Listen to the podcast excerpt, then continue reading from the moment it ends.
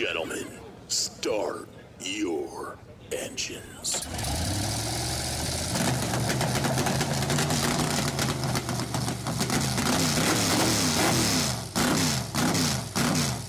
Let's talk racing. It's time for the Racing BS Show on Hoosier Country 105. Now, here's your host, Bruce Lear, AJ Bolin, and Rick Evans. Time again for the Racing BS show here on Hoosier Country 105. Each and every week, we bring you news from the racing world, starting right here in the heartland of American sprint car racing, stretching an hour north to the Indianapolis Motor Speedway, then the rest of the nation and the four corners of the planet. The Racing BS show, of course, brought to you by IU Credit Union, Rapid Roofing and Restoration, and by the Paragon Speedway. AJ Bolin, good morning, sir.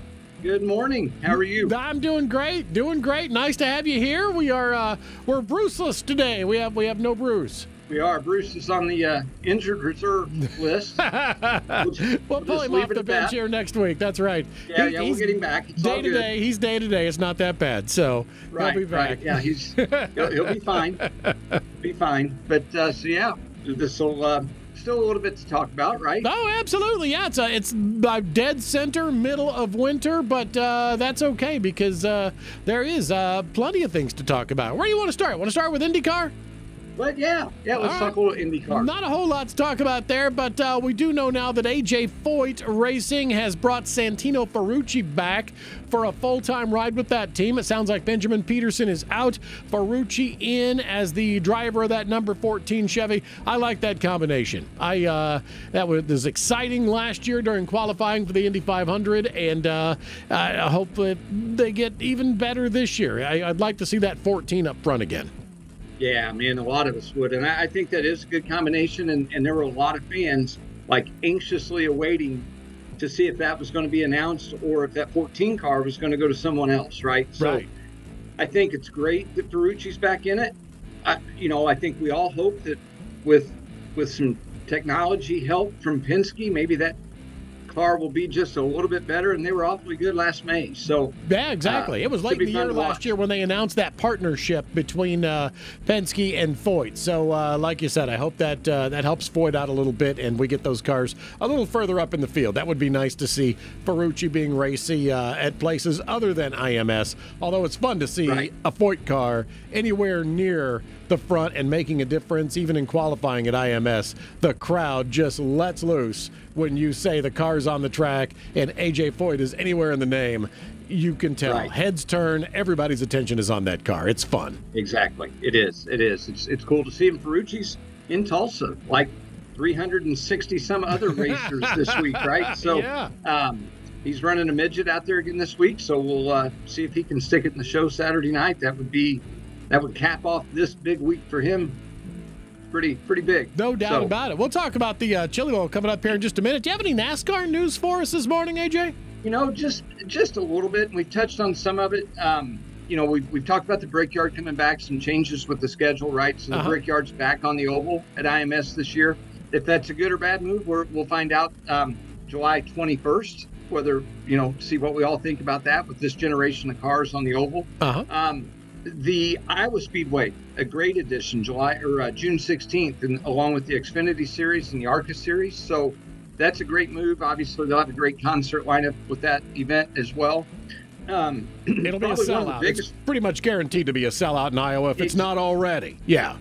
Exactly, and probably one of the biggest changes this year is is Fontana Auto Club Speedway not on the schedule. It's being demolished. NASCAR's selling off a, a good portion of that. I think it's 568 acres that made up that facility, and and uh, part of that's going to become like an entertainment and hotel complex. Uh huh. The racetrack will be coming back, and I think this is great. We'll see if it's back on the schedule in 25. Uh, they expect to be hosting races later this year with a half mile Okay. state of the art facility. So that's going to be interesting to watch. So Southern Cali- California oval track racing isn't dead. It's just uh, going through a, a major change. A pause. Right? So- yeah, exactly. Yeah, Yeah. hopefully that will be back on track. I don't know exactly who owns that. Is that SMI that owns that? Um, I think I think basically NASCAR does own that track, so we pretty much can be assured it's going to be on the schedule as soon as they get that track ready to go. Unlike places like Kentucky, Iowa, places that built racetracks, trying to get NASCAR in and then waited years Years, to finally yeah. get a uh, a cup race. I mean, this Iowa's getting one now, and I think that track's been around for. I think we're pushing 20 years, and they're just getting their Gotta first be. cup date. Yeah. Yeah, yeah, and, and I, again, I think that's going to be a lot of fun to watch at Iowa. So probably the biggest news this week out of the stock car world is Ray Evernham's announcement that the IROC series is coming back. Yeah, that'll be pretty fun. He and Rob Kauffman uh, got the rights to that IROC brand. And what'll be interesting is now it's kind of a direct competitor with uh, Tony Stewart's SRX series. You've got two different series who are going to be running um, uh, all cars that are alike and drivers from different fields, whether it be open wheel, stock car, or whatever, in an all star kind of race. That'll be interesting to see how this whole thing plays out. It will be, and of course, I mean, maybe you know, maybe there is room for two series like that. I mean, Stewart Steele's running more of the short track stuff, right? Sure. Um, tracks that like NASCAR doesn't traditionally go to, or IndyCar, and, and more of the half mile, even dirt tracks. Um, you know, so I'd say maybe the IROC series we'll still see at some of the traditional tracks that we always saw them at. Maybe, Right, right. You know, maybe back at Indy, Daytona. Um, you know, kind of how it used to be. But it's going to be interesting to watch. I mean, that series went away in 2006. Yeah, that was such a fun series. I mean, I think all of us here remember Steve Kinser putting Yes, the I was whole world thinking- on notice, you know? Yes, absolutely.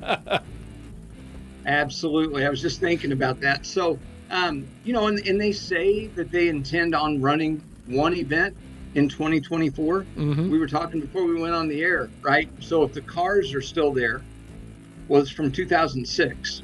So do they just hang new bodies on them? Yeah, maybe. pull out those old race cars, which, you know, and like we talked before, you know, maybe the race cars will actually be more like race cars and not, you know, Exactly, exactly. And I don't know that they So- really need to be anything other than matched race cars. You know, I mean, that's kind of the whole Right. idea. It, it doesn't have to be the latest technology, they just have to be safe and they have to be equal. And outside of that, really, that's that's all you need to do. And we know they can run on pretty much any you know surface, kind of like those SRX cars.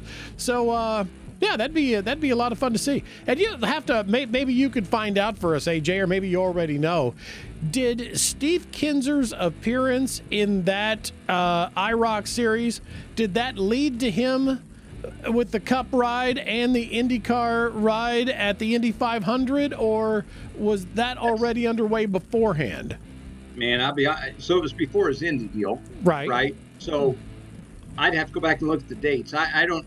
Um, I'm not even going to try to answer that. um, yeah, because that's been a long time. I think I remember him running as as as the king of the outlaws, right. not so much as a guy that also participates in NASCAR at the same time. So Right. that'd be interesting to find out. I think you have connections there. I, I do. Yeah, I'll, I'll, I'll find out. Um, you know, and, and the thing is, like, his stint in the IROC series showed. I mean, he was not just king of the outlaws; he's one of the best racers. Period. Yeah. Anywhere, Put him in a car, he's going to run Um, with anybody. Yeah. Yeah, yeah. Unfortunately, his NASCAR deal, um, he was better than his ride. Yeah. So no doubt. that's an understatement. Um, so yeah, we'll keep an eye on the IROC series. That, that's going to be interesting to watch. That was always fun to watch. It right? was You know, absolutely. that yeah, that's what kind of that, that SRX series was so- kind of like, hey, IROC's back. Now we get IROC back along with the SRX series, and I think uh, there's no such thing as too much racing. I think we'll be okay I with both of them completely agree. yeah, gives us more to talk about. Yeah, So- the uh, Clash comes back February 4th, by the way, so we're not that far away. We're less than a month away from seeing the Cup cars on the track.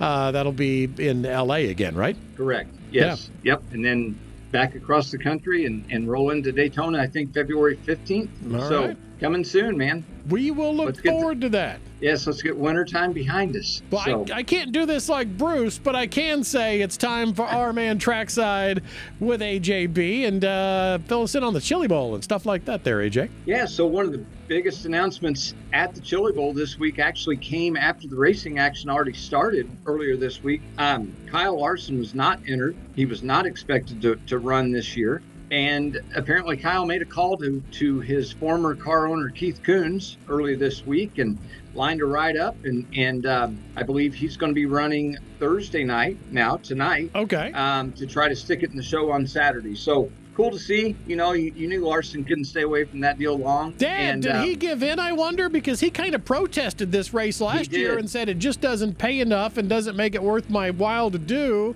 And he laid out for a year. Is it? I'm did, did conditions stay the same and the race is just big enough that he wants to be involved and doesn't want it happening without him? Apparently so, right? Huh. I mean, that you know, because because I don't think the money changed. So obviously the trophy does matter, Right, And right. and winning that race does matter. So Yeah, now he's going to be in the Daytona 500. He's going to be in the Indy 500 this year.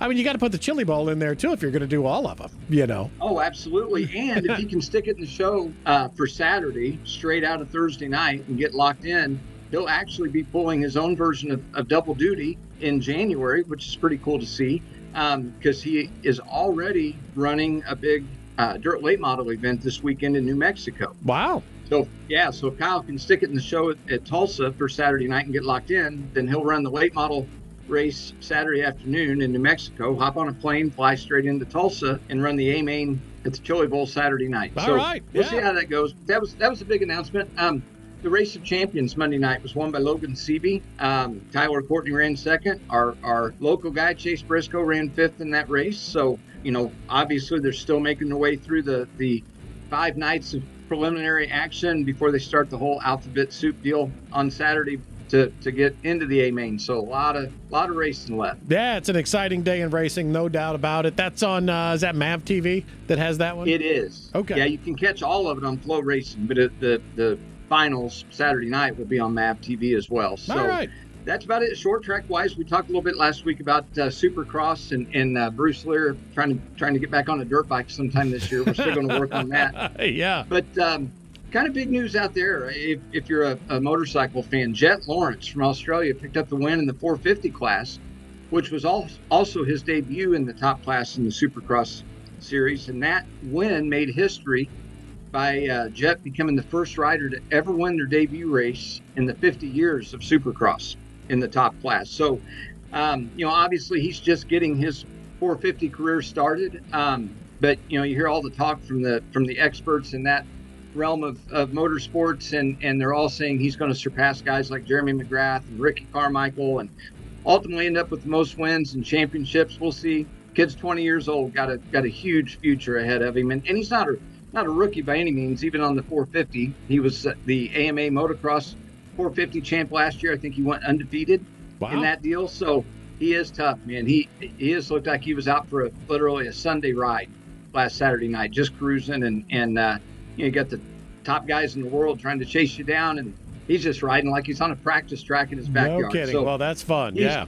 Yeah, so we're going to be hearing about that kid for a long time, and and uh, we'll see if all the uh, predictions play out. Obviously, it's going to take a long time for him to get to 72 wins and break McGrath's record, but uh, going to be fun to watch. So, not a lot of action right now, other than all of that going on, but uh, a lot of series getting ready to kick off their 24 season. The uh, World Outlaws uh, Late Model Series kicks off January 17th. The Lucas Oil Late Models roll off January 24th. Obviously, a whole lot of other racing action gets uh, going in Florida during Speed Week. So we'll have a lot more to talk about here pretty quickly. All right. We'll look forward to that. couple weeks. Hey, do we have a question of the day even without Bruce? We have we, we do. All right. The IU Credit Union, Rapid Roofing and Restoration, and Paragon Speedway question of the day.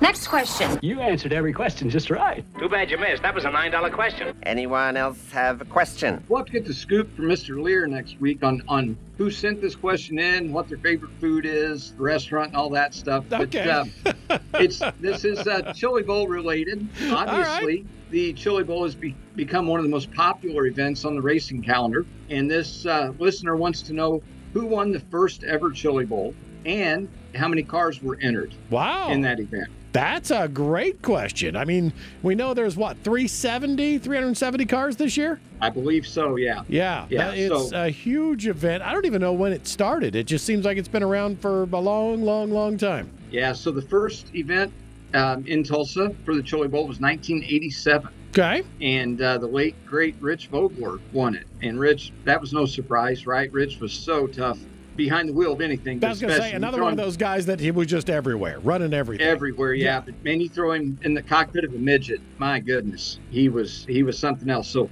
so Rich won that inaugural event in '87. Um, they did run a D main, a C main, a B, and an A okay. um, with their total of 52 entries. Wow. So yeah, yeah. How it's grown since then. and it was all a one day deal, right?